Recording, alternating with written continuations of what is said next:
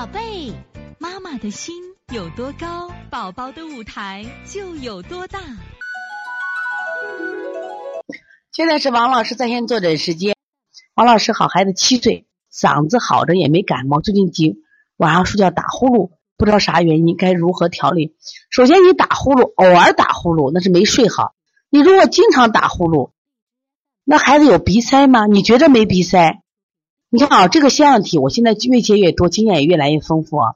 有些孩子腺样体真的是鼻塞打呼噜，有些孩子还不是，有些孩子还真不是，他没有鼻塞症状，他也打呼噜。你是这样，你这个打呼的情况啊，张嘴呼吸不？就张嘴呼吸不呼吸？你是你是这样，你摸摸他头两侧烫不烫？因为为啥打呼噜一般都是腺样体，他非得还打呼噜呢？所以说，如果他肝胆有热的话。它会引起那个腺样体增生，但它这个腺样体可能长的位置因为不是很大，所以它只有打呼噜，并没有鼻塞。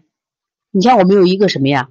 那个腺样体有好几种类型，比如中央型腺样体，就是那种椭圆形腺样体，还有这种什么外方型腺样体。外方型腺样体就会引起中耳炎，像小米粒原来应该就是外方型腺样体得的。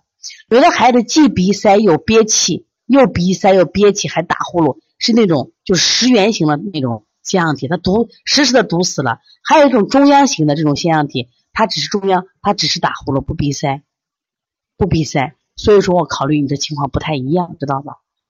所以你看他两侧烫，两侧烫的话，你必须给他疏通一下，头两侧按这个清肺平肝、清大小肠、太冲行间给他做一下啊。所以从现在开始学习小儿推拿，从现在开始。